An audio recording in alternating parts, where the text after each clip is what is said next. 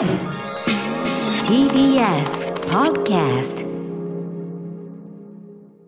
時刻は8時になりました。7月22日金曜日。TBS ラジオキーセーションにお送りしているアフターシックスジャンクション。ラジオでお聞きの方そしてラジコでお聞きの方もこんばんは。金曜パートナー TBS アナウンサーの山本貴明です。メインパーソナリティの歌丸さんが東京 MX に向かったためここからは脚本家映画監督スクリプトドクターの三宅龍太さんとお送りしていきますお世話になりますよろしくお願いします。よろしくお願いします三宅です。お願いしますお願いします。三宅さんはい。いかがでしょう？最近は。最近は、最近フリーは、ゾーン。今、今もう超スーパー直近としては、スーパース直近。ーパー直近、今、ライトナウとしてはですね。ライ、トなあの実はあの振り返りでこのスタジオでお送りする時っていうのは、はい。歌丸さんが座っていたゲームゲーミングチェアですね。ですよね、はい。で歌丸さんがいらっしゃらなくなると、はい。ゲーミングチェアじゃなくて別の椅子がここに置かれることが多いんあですよ。の2種類ありますからね椅子そうなんです。よ、はい。でも今日はそのゲーミングチェアに座ってるんです。立派ななので歌丸さんのぬくもりを今感じながらやってます、ね、温まってますか？非常に温まってます。いたいたんだなという。じ今後ろにというかもう腰のあたりにいらっしゃる感じですね。これがもうライトナウ情報。そうですよね。バトンをね。ライトナウ。今まさにですね。目の前の三宅さんどうですか？ってことですね。ねそうですで最近で言うと、はい。あの冷凍ブロッコリーをお。食べまして。はいあのねこれ何の話かというと、まあ後でまたね言うかもしれませんけども、ええ。今週水曜日がねそうです。あの日比さんが、はい。あのいらっしゃらなく日て代打であの山本さんがね、はい。水曜日パートナーを担当されたんですよね。今喋っている私です。そうですよね、それでそのオープニングトークの中で、え山本さんがあの冷凍ブロッコリーのお話をされたんですよね。そうなんです。ハマってるっていう話をしましたよ。そうそうなんでもない日常の話何でしたっけ？これ要するにその常温で、はい。こう自然解凍をはいしていく中で、はい。良きタイミングで食べるって話ですよね。そうですね。もう暑い中でこの夏、うんでもやっぱり栄養取らなきゃいけないしでも体にいいもの食べたいな。で冷たいものがいいな。で食欲なくなりがちだしね、そうなんです、そんな時にさっぱりとそして食感があって、うん。栄養がある、冷凍ブロッコリー、ふと思い立ってスーパーで買って、ん。で僕の買ったものは自然解凍して食べられますよという表示だったので、あのもうまず一回もう本当に凍ったままかじってみたんです、はいはいはい。それでも意外と美味しかったんです僕は、うんうん。うん食感大好きなんで、んうん。ガリガリししながらちょっと溶かしながら口の中で、で噛んでいくうちに溶けていくうちに意外や意外ブロッコリーのちょっと甘みだったりとか、うんうん。ちょっとこうねあのあの食感っていうのがちゃんと味わえて、はいはい。あ冷凍も舐めたらダメだなっていう 発見をして、そっからもう本当に生のまま、うん。まま食べるっていうのがひんやりとして美味しいっていう話をね水曜のオープニングされたんですよ。それです。僕それ聞いてすぐスーパー行って。え 僕もねいやだってそれは美味しそうだなっていうかね。また今週結構暑かったじゃないですかそうです。まあさすがにあの6月末ほどではないにしても、結構暑かったんで,、はい。でまあ、食欲もねなかなかなくなったりするので。そうなんですよね。そうなんですそれで僕もその常温でその自然解凍をやってみて、はい。まあこどこのぐらいかなという加減見ながら、ええ様子見つつ、様子見ますよね、うんちょっとね。でねまず普通に食べてみてで、はい。確かにすごく美味しくて、ええ。じゃあちょっと味変もやってみようみたいな感じで。そうです。味変の話お醤油小皿おにねはい。こうななんだろうな普通にそのまあお塩をちょっと入れたりとか。えあそうか小皿に塩をそうつける用のお塩をちょっとはいはいはい。僕岩塩おすすめですね。ああですよね。おっしゃってましたよね。そうそうちょっとなかったんで普通のにしたんですけど、はいでその隣にそのマヨネーズからしマヨネーズがいいですね。いいですよね。美味しい。でさらにこうポン酢ですね。ポン酢。ポン酢も間違いない。そう。で4皿目にですねそのあのしゃぶしゃぶ用のええ。あのごまだれっていうんですかね。いきますそうなんですよ。ねちょっとミルキーな感じ。さすが。そう。でこれちょっとずつ一個ずつちょっとずつつけながら食べ比べしてみようと思って。はいはい。まあどれもすごい美味しくて。はい。いや最高でしたよって話を 山本さんに今日しなきゃなと思ってたんです。私より多くの情報を与えてくれている。で 意外とおすすめなのがねやっぱそのごまだれが結構ねありですか。ありでしたね。美味しかったですねちょっとクリーミーな感じでね。なるほど。それでいてちょっとシャリシャリまだ少しこう氷凍ってる感じも若干残っててね。はいはいそのはい食感がまたね。冷たさもあってね口の中ひんやりするしやっぱブロッコリーあと何がいいって、うん。まあ、あの冷凍ブロッコリー僕の買ったものは、あの細かく小分けに、まあ、ちぎってある状態なんですよね、まあ、もちろんそうだと思うんですけど、うん。やっぱりあの上の部分ってうん。ちょっとした森になってるっていうか、まあこの表現どうかなと思うんですけど、あの上の部分をうん。何かにつけるときに、あの上の部分にこうブロッコリー手で持って、上の部分につけることで、うん。あの森の部分がものすごくねタレとかこういうものに絡んでくれるんですよ。だからつけやすいんですよ。うん。わかります？垂れない垂れないんでしょ？それこぼれ落ちないんですよね。そうです。ちゃんと引っかかってくれるというか、うんうん。これも素晴らしいなって一人でなんか感動してたわけです一人で家で ブロッコリー素晴らしいと。持ちやすいし絵あがついてて。わかります。あと僕あとドレッシングもちょっと手を出そうかなと思って。あいいね。ドレッシング系。いいですね。絶対青じそは絶対合うし、うんうん。サウザンアイランドみたいなのも合うと思うし。シーザーサラダみたいなやつもいいかもしれないでますねね。だから何でも逆に合わないものあるっていうぐらい、うんうんうん。ちょっと皆さんあちょっとやっぱ冷凍から解凍なんで、はい。多少は多少はもちろんちょっとは水っぽいんですけどあのキッチンペーパーとかで水気取ればうん。復活しますから、あそれ僕もやりました。はい、それ苦手な方はキッチンペーパーで。どうしてもね氷溶けるから少し水分多くなるんですよ。そうなんですよね。ま今度ね味噌をちょっとつけてみようかなと思って。味噌いいですよ。僕、あの、梅味噌みたいなのつけました。ああーいいですね。梅キュですよ的な食べ方ね。そう。梅にも合うんだブロッコリーっていうね。いやいいですね。いやーブロッコリーブームだな。日比谷前なんか日比谷アナウンサーが、うんあのお酒飲む時におつまみで、うん。ピーマンをそのままっていうねはい生でかじるって言ってましたけどはいはいはいはい僕はそう来るなら僕はブロッコリー。あとインゲンだったかな？リスナーの皆さんにあのメールいただいて、んうん。冷凍インゲンもいいですよ冷凍インゲン。えーいいね。止まらない。ちょっといいじゃないですかそれ。止まらない。生活情報が。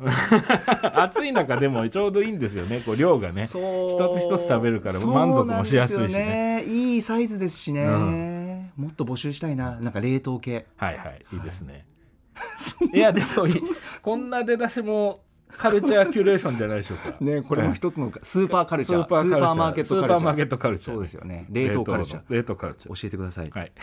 三宅さんこんなフリートークにしていただいてよろしかったですか？全然大丈夫です、はい、むしろむしろこんな感じが良かったです。ありがとうございさて皆さんからは番組1週間振り返るメッセージをお待ちしております。あの曜日の特集良かった。あのライブ最高だった。あの話何度も聞きました。など皆さんのハイライトも教えてくださいメールアドレスは歌丸アットマーク tbs.co.jp 歌丸アットマーク tbs.co.jp ではこの後1週間のアトロク三宅さんとプレイバックしていきます。After Six Junction. アトロクフューチャーパストでは1週間でお送りしてきた情報や聞きどころをまとめて紹介しています。本日のお相手改めて脚本家映画監督スクリプトドクター三宅龍太さんです。よろしくお願いします、はいよろしくお願いします。では早速今週のアフターシックスジャンクションを振り返っていきます。まずは7月18日月曜日です。TBS アナウンサー渡辺俊です。世界陸上実況のためアメリカオレゴンにいる熊崎アナウンサーに代わりまして代打パートナーを務めました。7月18日月曜日振り返ります6時半からのカルチャートークのゲスト 80s ポップをこよなく愛する歌手声優の栗畑愛さん。9月28日リリースの80年代カバーアルバム第2弾「メモリーズ・オブ・ロマンス・イン・ドライビング」から小比類巻薫さんのカバー「シティハンター愛を消えないで」を宇宙初オンエア。栗畑さんの企画書と曲を書いて直談判するその熱意そしてセンス。同年代と思えないぐらいものすごい熱量を感じました。そして7時からのミュージックゾーンライブダイレクトはアーティスト音楽プロデューサーのラムライダーさんに目指せエレクトロハウスリバイバルラムライダーという男ミックスを披露していただきました。あのリモート越しに歌丸さんとビールを飲んだ話をされている時のお二人のこの崩れた表情なんか男の友情いいなって思いました。そして8時台の特集コーナービヨンドザカルチャーはノーナ・リーブス西寺豪太さんによる月一洋楽アーティスト解説。今回はバズ・ラーマン監督による電気映画が公開中ということで大物中の大物エルビス・プレスリーのキャリアを振り返っていただきました。西寺さんの解説本当に分かりやすい先生のようでエルビスは藤井風さんであり藤井聡太さんである。原点にして頂点。うん非常に分かりやすかったです。エルビス・プレスリー聞いてみたい。そして最後に私が今熱中しているアイドルグループイコールラブさんの曲をかけていただきありがとうございました。ミュージックコメンタリーなんてコーナーをいただき恐縮です。ぜひ皆さんイコールラブ少しでもいいと思ったら聞いてください。イコールラブ推しですもんね。鍋旬はね。ね。皆さんお世話になりました。さてまず月曜日です、はい。えーとね、今ご本人からのねあの振り返りもありましたけども、はい。月曜日は普段は熊崎和人さんなんですけども、ええ。まあ、この日は鍋俊さんこと、ね。渡辺俊さんはい。だったんですね、え。で今ちょうどねそのイコールラブの話で終わったんで先そっちの話しようかなと思うんですけど、はいえー多分これはポッドキャストには残らない時間帯ですかね、えー月曜日の19時38分14秒ぐらいからあはい。えー、鍋俊さんのコーナーっていうのがあったんですよね。ええええ。あのーつまりね、えーそこでまさにあのイコールラブの曲がかかったんですけども、ええ要するに鍋俊さんが好きな曲をかけていいよコーナーみたいなですね。ここがねすごい面白かったんですね。歌丸さんすごい喜びようというか熱弁よ、なんの様だったってね。うん、そうそう。おっしゃってましたねそうね、そうそう。あの曲がかかってる間、えまあカメラがないんでねラジオはね、で 僕らも分かんないんだけど、鍋俊さんのがまあなんだろう踊ってたのかしら、はいなんかすごいなんか熱くね気持ちを乗せてたって言乗ってましたね。せてたっていうことでね、すごいあ本当にファンなんだなってことなんですけど、それでその鍋俊さんがそのイコールラブの「はい。え青春サブリミナル」っていう曲をかけてほしいっていうことで,、はい。ですごい僕初めて聞いたんですけども、すごくねなんだろうか可愛らしいというかちょっと懐かしさもあるような、え。あの本当にこうストレートな感じの曲でもうすごい良くて、ええでさらにナベションさんがその YouTube に公式のその武道館で彼女たちが生バンドをバックにええ。この曲を歌って踊ってる映像があるからそれをぜひ見てほしいというふうにはいコーナーの中でおっしゃってたんですよね。えええでそのその映像を見てると彼女たちが笑顔で頑張ってるのを見るだけで仕事がの疲れがね取れると。あ頑張れる。言ってました。あのそう。ブロックかはい。そうなんですよ。それであのどれどれと思って見たんですけど、まあ、確かすごい良くてあー。そのライブ映像が。えー、じゃあキュレーションになってるの鍋旬そうなんですよ、はい。だからあの一人でもねファンになってくれる人がいたらって鍋ちゃんさん放送で言ってたん言ですけど、ね。あのちゃんとここに一人ファンができましたよっていうことと喜んでると思います。そう。そう。鍋旬そうあと歌丸ささんがね本当鍋俊さんのことをねすごく面白い言い方しててね、あの中学生の個室の魂を持つ男っていう。個室ってまあ多分勉強部屋っていうかねそのお家の部屋のってことなんだろうけどすごい面白くてそうそうそう。思春期のなんか学生さんの自分の部屋の魂みたいな。その感じが伝わってくるあーそれは想像できるような感じ。だからなんか月曜日はねその鍋俊さんのその健やかさみたいなものが、そのなんか3時間貫かれてる感じが、ええ。すごくねあの心地よかったですね聞いててね。なんか新鮮だったしな、また改めてそうです来てくれねてって。いう、うん。っていうのを感じましたね。ねありがとうございます。はい、であと、えー月曜日はねカルチャートークえが面白かったですね。栗畑愛さん。栗畑愛さん、あの歌手で声優の栗畑愛さん、はい。で栗畑さんその 80s の,、あの日本のシティ・ポップがまあはい大変お好きということで,、ね。でご自身でそのカバーされた、はい。えーアルバム、まあ、第2弾ということで、ええ。ー9月に出るんですかね28日に発売になるんですかね。で、まあ、そのお話が中心ではあったんですが、まあ、そこがねやっぱ歌丸さんとのやり取りが非常に濃厚で。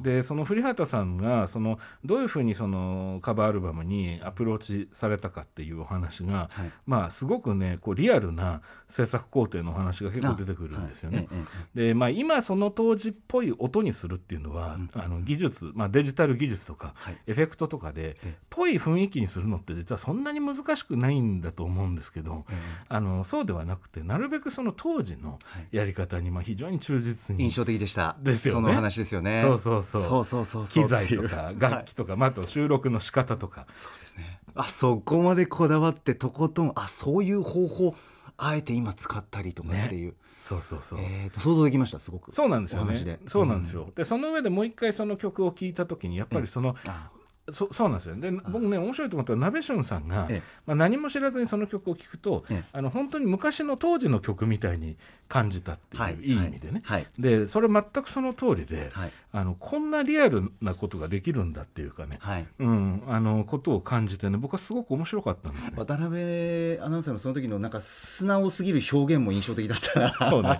今あえてぼかしたんだそうそう独特な言い回し。それもちょっとあの タイムフリーで聞いてやってください、ちょっと一瞬ヒヤッとする形容詞ね。まっすぐなまっすぐでやるがゆえの飾らないエフェクトがかからないこれで確認してください皆さん。え感じがねすごくいい気になったらってい。うはい。はい。でまあ歌丸さんとはそのクイックジャパンの対談もされるということでね。あはい。栗畑さんは。だからそ,、その中でもきっと多分また深い話になってくるんだろうなと思うんで、まあ、そこも合わせて、えー追っかけたいなとそうですね。思いました。8月下旬発売8月下旬発売。で、はい。曲がここかかりますので、あの1週間以内にタイムフリーで聴いていただくのがいいかと思いますね。ぜひ。はい。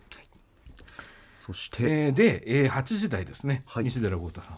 Beyond The Culture メールいただいております、はい。ラジオネーム NSTRD さんいつもありがとうございます、はいえー Beyond The Culture の感想について書きたいと思います。プレスリーは中学の教科書で名前を知ったくらいで、どんなミュージシャンだったのかはほとんど知りませんでした、そこで西寺豪太さんによる説明。リズム感がずば抜けて素晴らしかったことや、パーカー大佐が困った人だったことなど いつもの関西弁のイントネーションでの語りで少しずつ理解できたのでした、こちらの特集でいつも感じるのですが知らないけれど自分から調べようとは思わないことについてこうして知ることができるのが、このコーナーやラジオの良さだなぁとふと思った今回の特集でした。ということです。うんはい、そうですよね。あのプレスリーは、えっ、と世代的に僕は全然もちろんリアルタイムじゃないんですが、ええ。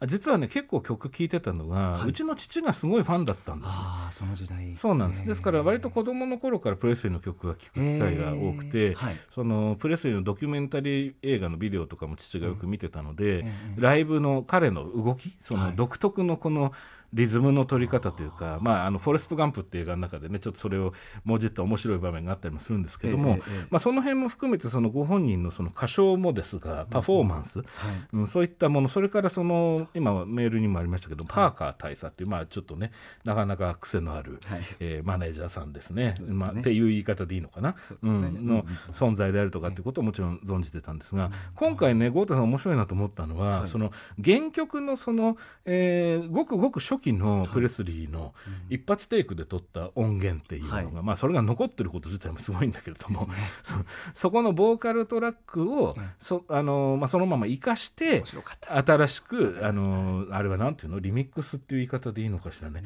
うん、作られたバージョンと、まあ、比較して聞いてみる。んでそうすることによってどのぐらいその彼の大元のその歌唱の仕方っていうのが割と現代的なそのリズムっていうものに、あのまあ、対応できてるって言い方は現代の方が偉いみたいになっちゃうんだけど言わせそのないのっていうのもおかしいぐらいなんかそのまま全然持っていけるんだっていう今でもキープしてるってい う。っていうのが分かるっていう流れなんかはね非常に面白かったですね。うんそうなんです。だから月曜日はその先ほどのねあの古畑さんもそうでしたけど、はい。そのかつてのレコーディングの方法とか、はい。現代の音楽とか、現代の音とか、まあ、はい。そういうことをねちょっと全体的に考えさせられる曜日だったなと思って。その辺合わせてねき聞いてみると面白いかなと思います。音楽ねあの一応渡辺俊のキュレーションの部分も含めて音楽流れますんでラジコタイムフリーでというねはいでちょうど今エルビスの映画もやってますということでね、まあ、そこも合わせていくとこうふ複合的にというか三次元的に見えてくるのかはいなと、見たいな映画も。ねというふうに思いました。ありがとうございます。さあ続きましては19日火曜日です。火曜パートナーの宇垣美里です。7月19日火曜日振り返ります。6時半からのカルチャートークは不定期コーナー漫画家さんいらっしゃい。少年ジャンププラスで連載中の漫画正反対な君と僕の作者、阿賀沢紅茶先生でした。ただのオタクを晒してしまった。本当に最高の人間関係萌え漫画なんです。氷の城壁も最高ですので、ぜひチェックしてください。7時からのミュージックゾーンライブダイレクトは、シンガーソングライター、詩人の柴田聡子さん。7月2日に行われた、ぼちぼち銀河ツアー大阪公演のライブ音源を披露していただきました。そして、8時台の特集コーナー、ビヨンドザカルチャーは、単行本、マーベル・シネマティック・ユニバース音楽校発売記念、第1回 MCU ポップミュージック名場面総選挙結果発表音楽ジャーナリストの高橋芳朗さん、映画評論家の添野知生さんとお送りしました。お祭りですね。盛り上がりました。ガーディアンズ・オブ・ギャラクシー・イヤサ、ジェームズ・ガンはやはり最高見返したくなりました。でもでも、3位のバック・イン・ブラック、あえてのスパイダーマン・ファーフロム・ホームからってところに、爆裂リスナーの皆さんからのセンスを感じました。最高。はい火曜日です三宅さん。はい、えー火曜日はですねオープニングトークのタイトルコールが開けたぐらいのタイミングからですかね、え宇垣さんがねしゃっくりが始まっちゃってね。そうだったかなあ珍しいと思って。結構それが割とガチめのしゃっくりというかあの結構テンポの速いやつであのテンポっていうのかなススパンが速いやつで、あ大変そうねいろいろ飲んだりねね息止めたりして、ね。本人大変そうでしたね。大大変そう心配しててでもそうそうそう。あのしゃっくりってうん。しっかり聞く機会ってそんなに耳を傾ける機会ってないなというのを同時に思いました。おっしゃる通りです、はい。だからマイクを通して聞くしゃっくりっていうのがなかなかないんですよねはい、多分ね。なんかあこの心地あんまないなってなないんですけど本当に、まあうん。なんかね不思議な時間をもらいましたね。そうなんです、はい。でねそれがあのもちろん全然不快だったとかじゃなくて、ええもちろんあので大丈夫かなと思って聞いてて、でそれで歌丸さんがその分あのじゃあ俺喋るからっつってやってて、はい。でそのあのオープニングトークの流れの中で、ええ。まあいろんなお話を歌丸さんがねあのされたわけですよ「タローマン」とかその「ゴッドファーザー」の今日も話題に出てた、うんあのメイキングドラマの、はいはいとか UNEXT いう話をして、るうちにあの宇垣さんのしゃっくりがいつの間にか止まったっぽい感じになったんですね。で その時に歌丸さんが「あれしゃっくり止まったんじゃない?」ってでおっしゃったんですけどそれに対する宇垣さんの返事がものすごいチャーミング。なのであのこれはぜひですね、あのー多分これポッドキャスト残ると思うんですけどもチャーミングな声色はなんか覚えてるかも。非常にチャーミングです。これはもう宇垣ファンはもう絶対聞いた方がいい。そんなところまでありがとう素晴らしかった。素晴らしかったです。うんオープニング火曜日です。はいえーで、えーカルチャートークですね。えー、と漫画家の阿賀沢紅茶さんがいらっしゃって、はいでまあ、先ほど宇垣さんの紹介にもありましたけどもうん。もともと Webtoon ってあの割と最近多いねあの、はい。スマホで縦にスクロールして見るはい。漫画の「氷の城壁」という漫画でね、はい。えーデビューされたのかな。ですね。で、えー現在はその正反対な君と僕という、えー新しい漫画がですね連載中の漫画の1巻目がまあちょうど出たということで、えーで阿賀沢さんいらっしゃって、まあ、いろんなお話されていくんですね。でね早速買って読んだんですけども、はい、で城壁の方もまあウェブトゥーンで見たんですがはい。めちゃくちゃ面白いです。ほう。うんあめちゃくちゃ面白いえです。正反対の君と僕それから氷の城壁。どっちも面白いです。あのでせ今回のテーマである正反対の君の僕は本当にまあ、あのとんでもなく面白いと言ってもいいぐらい面白かったですね。うん、あので最近特に僕あの今度9月に漫画家のためのプロット講座っていうそうオンライン講座、ねはい、前もおっしゃってましたよね。はい。ちょっと長いスパンのやつをやろうと思ってるっていうのもあって最近割と漫画家さんの方とかその漫画関係のお仕事されてる方のお話っていうのに結構こう耳が敏感になってる部分もあって、あのしっかり聞いてたんですけども実はこの、えー漫画も当然面白いんですがここでのやり取りがまあ非常に中身が濃くてこのカルチャートークの。で特にやっぱり宇垣さんがあの相当読み込んでるみたいで、その元の本を、はい。漫画を。で途中から宇垣さんがインタビュアーという形で進んでいくんですねそうですね。このこの時。でねここのやり取りがねあの相当だからそれほどそうそうさっきのねそのえっと古畑さんのレコーディングの話じゃないんだけれども、ええええこちらもですねかなりリアルなね、えー、阿さんの作劇術というか、そのどういうふうに思考してあの今回の漫画をあるいは彼女自身のその作品の、えーアプローチの仕方をしてるのかっていうようなこととか、あとそのキャラクターの考え方登場人物のそのじ人間関係であるとか、その思考の仕方っていうものに対して、まあ、どういうような意識を向けてらっしゃるのかっていうのが、ええ。あのかなり具体的な言葉で出てくるんですね。はい。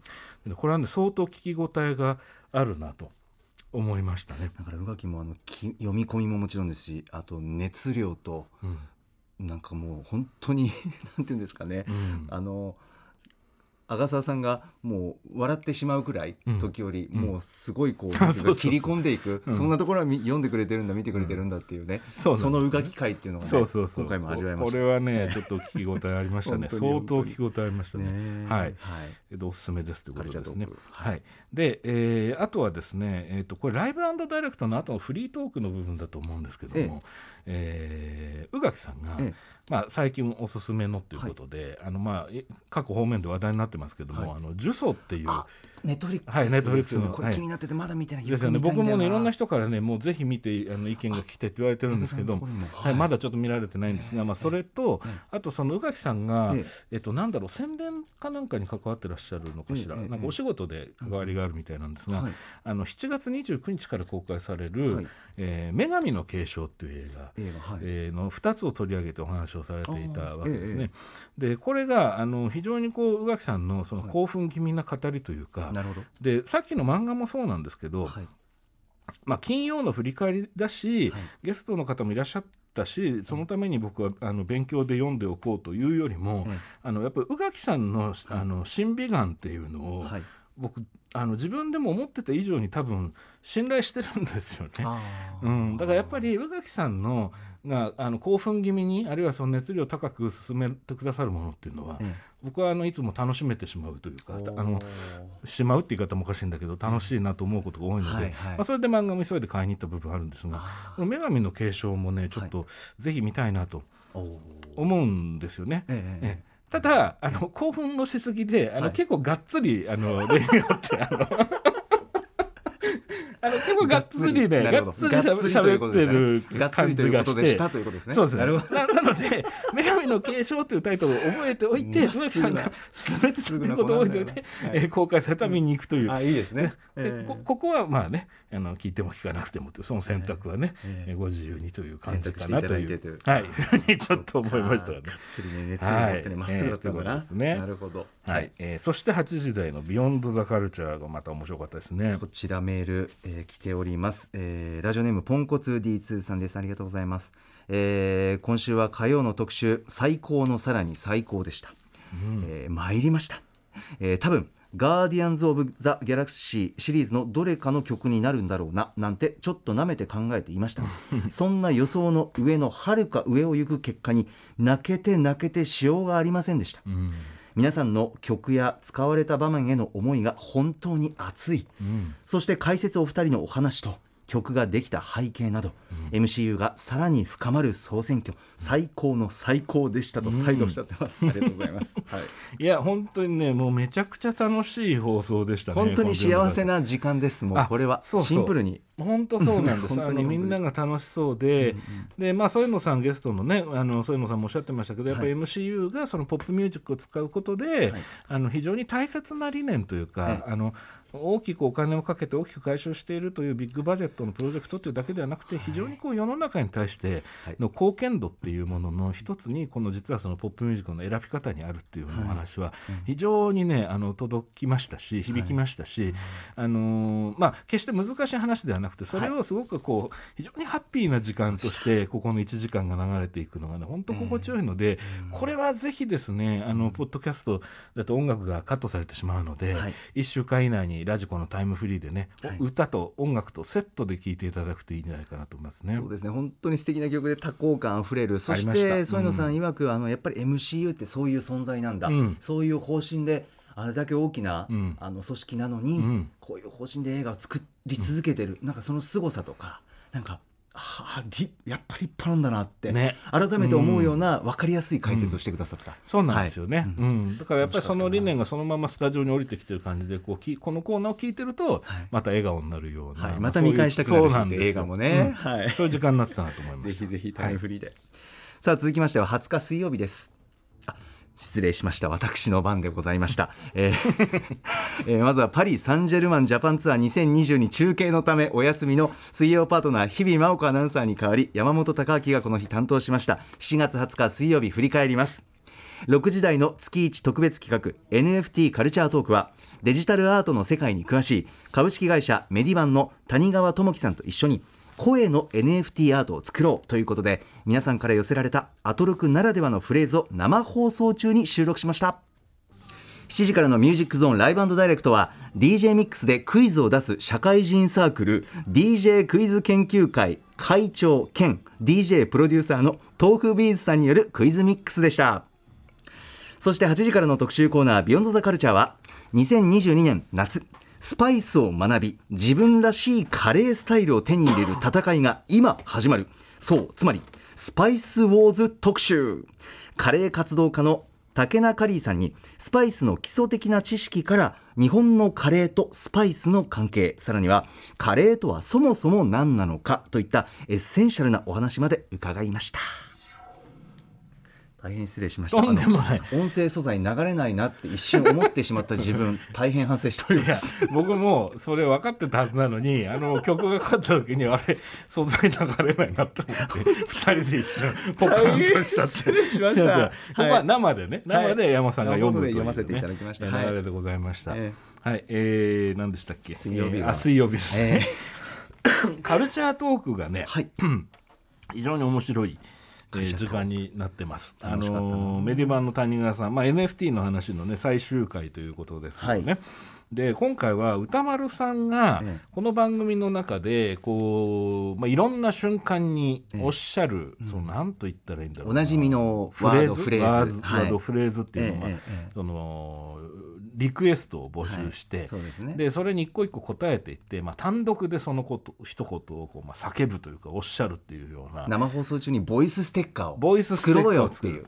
でリスナーの皆さんに届ける。そう。はいそれがまあ非常に面白い、でこれがあのタイムフリーで聞いても面白いけどポッドキャストで聞くとなお面白いというその、ポッドキャストで聞くとな面白いんですうん、やっぱりこの前後のもう音楽もないっていう、まあ、非常に静かな状況でやり取りがあってでポンと間があってからのその普段だと流れで ノリでうわって言ってることをそこだけ言ってくれって言われた時の、ね。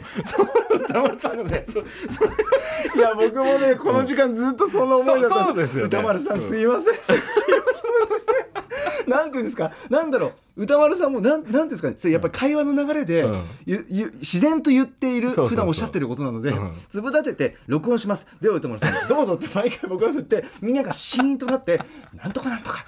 でその後も編集があるから、ちょっとだけ間開けるんですよシュールな時間が僕はめちゃくちゃ楽しかったんいやですけど。これはもうあのむちゃくちゃ面白い。むちゃくちゃ面白い。背景 BGM なしでなしで。あのポッドキャストでも Spotify とかも。うもう面白いなと思って聞いてましたね。聞き直してみよ。ううん非常に貴重なフレーズがたくさん出てきます。はい、えー ということと、はい。あと,、えー、とこれねやっぱこの日は8時台の特集がめちゃくちゃ面白かったですね、楽しかったですね。こちらメールいただいております、はい。えーまずはこちらラジオネームカレーセンさん、はい。えー水曜日の特集大変興味深く、聞いていていても立ってもいられず初めてメールさせていただきました。ありがとうございます、はい。えー私は現在園芸店に勤務しているのですが、はい。うちの店でもスパイスの需要は高くお話に出たコリアンダーをはじめコブみかんやカレーリーフなど、エスニックのスパイス植物が人気です、私も農園を開いたらスパイスを栽培したいと思っていたのですが南方の九州とはいえ冬はそれなりに寒く、えー加温しないで冬を越せるものはごくわずか、えーしかしラジオで山椒の農家が足りていないと聞き、それだと思いました、山椒なら庭にも家の裏山にも生えています、山椒栽培いける。ありがとうございます。第2第3のスパイス特集も聞きたいです。よろしくお願いします。というメールいただいたりですとか。ああでもねそうですよね、あの第2第3ぜひ聞きたいですよね。そうですよね、うん。もうたくさんメールいただいてまして、えーこちらはラジオネームつかささんです。今週特に印象に残った特集水曜日のカレー特集です麻婆豆腐も大田遺産もせいろがんもカレーであるという衝撃のフレーズ。スパイスは多ければいいというものはない、これまでの固定概念が次々と覆される1時間でした。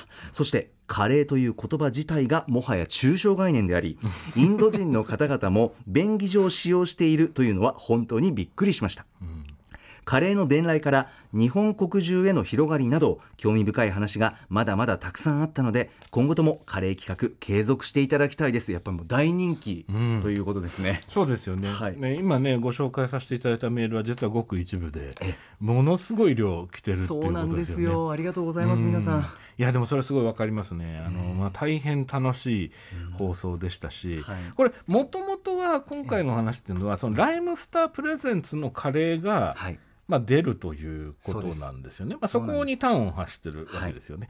でその中でその、えー実際にあの作ってくださっているそはい。の研究してくださっているのが竹中里さんってことですよね。でお招きしててこと今回スですよね。タジオでカレーの話じっくり聞こうじゃないかと。いうことですよね。はい、で、まあ、もちろんね、カレー、歌丸さんが特にカレーがお好きだっていうのは、ええ。その前の番組のタマフル時代から聞いてらっしゃる方はね、よく分かってらっしゃるということだと思うんですけど、まあ、みんな大好きカレーなわけですが、えで、その上で、その竹中里さんが、じゃあ、どういうふうに、そのライムスターの、えーカレーっていうのを考えていくかっていうお話も、まあ、すごく興味深かったですね。カレーソムリエだと思いました。そうそうなんですよね。何を選ぶ？で何を抜くのかみたいなね。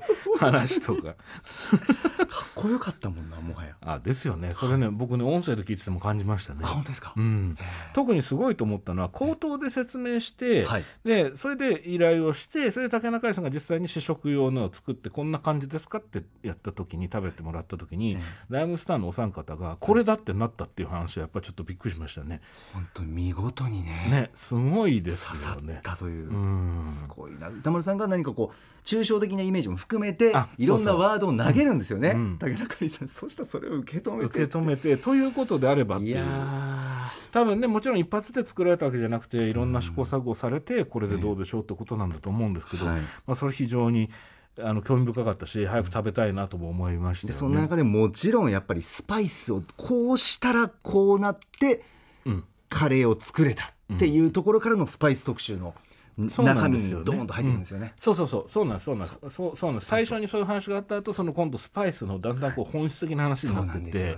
そうなんですよ。でそれがしかもそのなんだろういわゆる知識的な話というよりも、はい。だんだんその僕たちの身の回りに実はスパイスと同じものが実はスパイスと気づかずカレーに使えるスパイスと気づかずに存在しているっていう、ね、そこがだんだんこう実感にこうつながっていく感じっていうのがすごい面白くって。い。やまさにやっぱり身近なものだからこそ衝撃も大きかったんですよね、大きかったそうメールでもね触れていただいてましたけどね、司さんもね、うん。あの衝撃たるやすごかったなそうなんですよね、はまあそのだからその竹中屋さんのお話をたどっていくと、じゃあ麻婆豆腐はカレーなのかっていう話になって、カレーですっていうね。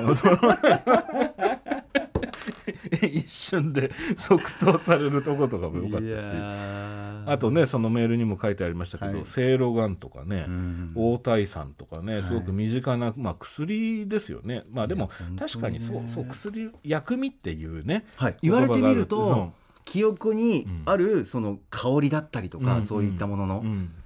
ああそうかっていう感じですよね。うん。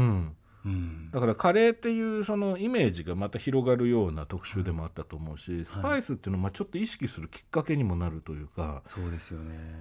でだからこれすごい中身が濃い1時間ででええ歌丸さんもかなりこう乗ってらっしゃるというかこう、はい。もう前のめりな感じで、ね、その感じも聞き応えあるんですけど、あのー続きをぜひねはい。あのああいいな。そうなんですよねね。これは本当に入り口に過ぎないんだって話がね歌丸さんからも出てましたけど、い、はい。や本当そうなんだろうなともうこれぜひ聞きたいなと思いましたね続きをね。個人的にはやっぱりこの回で。まあちょっとメールにも多分まだ出てきてないと思うので、うん聞いていただきたいんですけどある身近な赤いかけるものもうんカレーであるっていう。ああはいはい。そうそうそうだ。あれは。そうだそうだ。僕もついついびっくりしてうん再確認して、うん。じゃあそのものをあのお米にかけたらご飯にかけたらカレーライスっていうことでいいですか？みたいありましたなはい。そうおっしゃこのるねねこの流れを聞いて。赤い調味料ね。あのー。誰もが知ってる。誰もが知ってる、はい。うん、これねちょっとチェックしていただきたいなとそう。うですね、はい、さあ続きましては21日木曜日です木曜パートナー TBS アナウンサーうないりさです。7月21日木曜日振り返ります。6時30分からのカルチャートークはパソコンやテクノロジーの総合情報サイト PC ウォッチの編集長若杉則彦さんにスマホやパソコンゲームの次世代機ハイテク機器の正しい捨て方について伺いました。確かに私もですね家にはスマホが4台くらいノートパソコンが1台もうどれも数年立ち上げていないものなんですけれどもなんかねどれもねデータの移行が終わってなかったりでなあなあにしてたんですけれどもねいつか整理したいと思いながらまあその際は今回若杉さんに伺った捨て方を参考にしたいと思いました。そして7時からのミュージックゾーンライブダイレクトは筋肉ラッパーヤングハッスルさんが DJ 太閤さんと共に生パフォーマンスを披露してくれました。あのーヤンハスさんの音楽やっぱり BPM が筋トレにぴったりのテンポで本当に筋トレにもぴったりの楽曲です。ぜひ皆さん、筋トレしてる方は聞いてみてください。そして、8時台の特集コーナー、ビヨンドザカルチャーは、e スポーツ元年って何回も聞いたけど、結局今って e スポーツ何年なんだ特集をお送りしました。来月で丸20年を迎える国内 e スポーツ情報サイトの最古さん、ネギタク .org の管理人ヨッシーさんにいろいろとお話を伺いましたけれども、まあ、e スポーツって言葉は私自身も2018年の e スポーツ元年というか2018年 e スポーツが流行語大賞にノミネートされたまあ本当に12年前ぐらいに多分初めて聞いたんですよ。ですので今回ヨッシーさんが2000年代初頭にはもう e スポーツという言葉は海外にありましたっていう話を聞いてやっぱりねもっともっとこう奥深い世界だったんだなっていうのを今回のお話で改めて感じました。そして今年ねもうゲームっていうのはプレイする人が見る時代じゃなくてプレイしない人も見る時代になったっていうのはゲーム好きとしても非常に喜ばしい動きですので来年もっともっと e スポーツが花開くといいなと思いました。ということで来週で7月が終わります。皆さん残すところあと5ヶ月。2022年いい1年にできるといいですね。以上木曜日でした。そんな情報をくれる時もあるという。確かに確かになと思っちゃいましたけど。残るところあと5ヶ月っていうのがこう微妙な長さでいいですね。でも元気いっぱい さあ木曜日ですが。いやもうやっぱりね木曜日はうなえさんなんでね、ええ。あのまあ、オープニングトークから含めて、まあ、ずっと楽しい雰囲気でしたね、はい。うん。でまあ、特に今回そのモンベルの日傘、まあ、最近ね日傘の話多いですけども。そうですね。日傘の話から始まってはい。でその「ファイナルファンタジー10」が歌舞伎になるっていうような話とか、はいこれも面白い話でしたステねージ。アラウンドはい、うん、っていうのがあったりしながらですね僕ねすごく印象に残ってるのはこれはまあコーナーという感じでもないので、ええ。あの多分ポッドキャストには残んないんじゃないかなと思うんですけど、はい。18時台のまあ最後の方ですね、ええ。ーもしタイムフリーで聞かれる場合は18時54分32秒からだと思うんですが、ええ。あのちょっとしたフリートークの時間があって、ええ。えそこで、えー実はこの日がねそのオンエアの日が、はい。えー歌丸さんの新しい本の発売日であったと。はい、ライムスター歌丸のお悩み相談室、えー幻冬舎から。幻冬舎はい、でこれあのいわゆる女子部ジャパンというねそのウェブ上の連載のコーナーのはい。単行本化ということで、そうですね。あのまあねリスナーの方読んでらっしゃる方も多いかと思うんですがあのウェブの僕は大好きでいつも読んでるんですが、でまあそれをその特にこう新しいゲストを交えてとかっていうことじゃなくて、まあ本当にストレートにね、そのまあさらにもしかしたら少し精度を何か上げたりとかもされてるのかもしれないんだけど、まあ出たということで、でそのお話をされた時間があったんですね。でまあここでその歌丸さんがそのお悩み相談に対してまあどういう思いでいるのかっていうようなことも聞けるので、ええ。あのご本に興味がある人はぜひ聞かれたらいいなと思ったんですけど僕がすごく印象的だったのは、はう。ないさんが、ええ。その歌丸さんのねその、まあ、要するにその相談される方が、まあ、女性の方とかの場合に歌丸さんがまあその非常にこう的確かつその表層的ではなくて深いところのその心の部分に触れてはい。すくい上げていく過程がまあ素晴らしいっていう、でそれをそのうないさんは歌丸さんにあの最上級の褒め言葉として言おうとした結果、ええ。出てきた表現がちょっとアナウンサーとは思えないあの独特の日本語表現で僕すごい面白かったですよね。あそうですか。あのね、えーなんて言ったっけなあの それかもう確認してもらいますよ皆さんに。え そんなに？あなるほど。よくもまあこんなっておっしゃったんですよね。なるほどな。いやこういや違う違うこれが悪いって言ってじゃなくていやわかります。僕すごい伝わって。あ職業からすごくわかる。もうすっごい伝わってきてあの気持ちが。うんあーわかりますわかります。だから、はい。日本語の表現としてはおかしいのかもしれないんだけど、はいそのそれゆえになんかねすごいリアルに伝わってきたんですよね。素直なもうポツンと出たポロッと出たこうそうそう。それがあの滑舌よく出てきた時に、すごい印象が強くあそうですか、えうん。ー、その部素晴らしいっていうふうにね、まあ、逆に思ったっていうことなんですよね。まあそうだからなんだろうその非常にこう彼女のフレンドリーな感じとかこの番組のやっぱそのファミリー感みたいなものが、まあ、集約された瞬間でもあったなっていう気はしてて、えーちょっとここはねあの多分残らないのでタイムフリーでねぜひ聞いていただけるといいかなありがとうございます、はい、でその上でその「 Beyond The Culture」ですよね。うん。 Beyond The Culture いかがでした？あのね、めちゃくちゃ面白かったです僕、ええあのーヨッシーさんその、えー、 Negitaku.org の管理人のヨッシーさん、はい。e スポーツライター、でこあの方ですね。でその e スポーツ20年の歩みってことで、い、つからがじゃあ e スポーツ元年なんだとかいつが元年なんだとかいつから e スポーツって言葉出てきたんだっていうようなね。歴史的なそのお話もありつつも、あのやっぱり僕がすごく印象に残ったのは、はい。あの後半でその要は、えーとね、2018年かだからこの番組が始まった年ぐらいかな、はい。流行語大賞に e スポーツっていう言葉がまあ入ったということで、はい。まあ、一気にその社会的認知度みたいなものがまあ上がって、はい。で、えーそこからその一般の人もあるいはメディアも e スポーツって言葉をまあ割とたくさん使うようになったっていう話になった時に、うないさんがねあのちょっと強めの質問を出されたんですよ。した。はい。えー、と要するに、あのーそれまでも e スポーツは存在してたし、あの e スポーツを大切にしてきたこともヨッシーさんんも含めてね、やってきたわけだけど、ああのあるそのメディアの中でこう広がる一気に広がった時にまあブレイクスルーなんだけど、よく言えば、でも一方でそのいろんな意見も当然入ってくるいろんな人が知ることになる。そうですね。そうなんですよね。つまり大衆に届くとメディアが反応する。でそのメディアの反応にまた大衆に広がってっていうのになるわけじゃないですか。で、まあ、それの良さもあとシビアな面とか、あのしんどい面とかも当然あるわけで,、はい。でその辺についてはどういうふうにねずっと e スポーツをねその陰ながらというか支えてこられたというかその記事をずっと書かれてたヨッシーさんとしてはどういう感じなんですかっていうような質問を食い込んでました。ですよね、はい。僕すごいいい質問だなと思ってはい。聞いてたんですけど、はい。まあ、それに対してのヨッシーさんの答えが、あのさらに素晴らしくてですね、そのそうそうなんですよね。そうでしたね。うん、であのそれは本当にヨッシーさんの心の底から出てきている表現だと思ったし、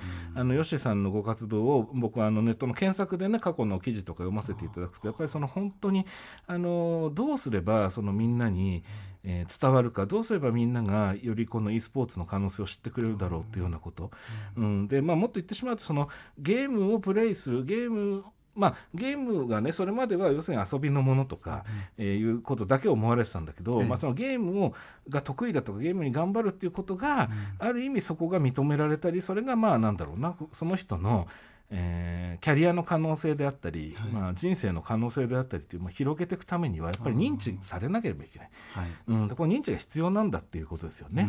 うん。うん、で逆にそれで、えー、とプロになった人っていうのが例えばプレイヤーをリタイアしてもセカンドキャリアとして実況中継のお仕事があったり、指導者としてその講師を育てたりっていうふうに広がっていく、でまあ、そういうものが実はこの e スポーツ元年の特集の歴史のねその裏裏歴史というと変だけども、はい。同時に動いてる。そうええ。た単にその言葉が広まるってことだけではない歴史っていうこうに二層になってる感じっていうのかしら。ね、その辺がね、ヨッシーさんからすごい感じたし、そういったところに大きな意味があったっていうね。そうなんですよね。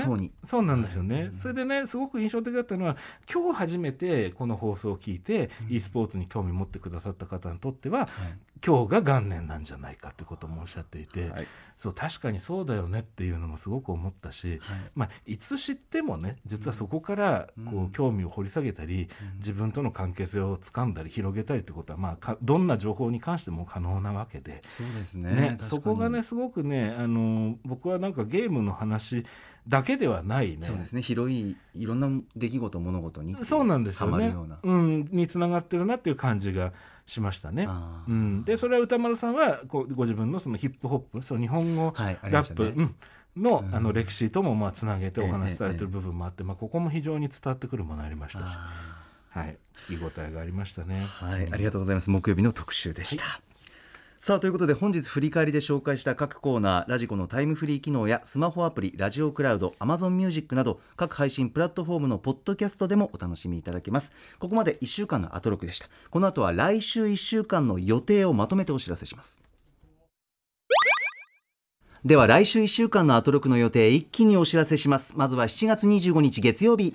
この日もこの日も熊崎アナウンサーはお休み。渡辺俊アナウンサー2週連続代打です。6時半からはプロ書評家プロインタビュアーの吉田剛さん登場。7時のゲストはシンガーソングライターリエ・フーさん。8時からの特集は新投稿企画不都合な一角。押し入れの奥にしまい込んだままのあの段ボール箱たちあるいはもう何年も使っていないのに解除しそびれたままのメルマガ。そんなさっさと対処すべきなのは分かってるだけど面倒くさくてほっぽらかしというあなたにとっての不都合な一角。歌丸アットマーク TBS.CO.JP まで。26日火曜日です。この日は歌丸さん検診のためお休み。音楽ジャーナリスト高橋義明さんが助っ人として来てくれます。6時半はアニメ評論家の藤津亮太さんによるおすすめの最新アニメ紹介。7時は先月ファーストデジタル EP クエスチョンをリリースしたニコニコタンタン。8時からは音楽ジャーナリスト高橋義明さんによる月一音楽企画月間ミュージックコメンタリー。27日水曜日6時半はミニシアターモーク阿佐ヶ谷にて開催中。コマ撮りアニメーションフェスティバルボリュームゼロの見どころアニメーション作家の伊藤雄一さんに解説してもらいます。7時は DJDJ キキさんによる TWICE ミックス TWICE からのメッセージもお送りします。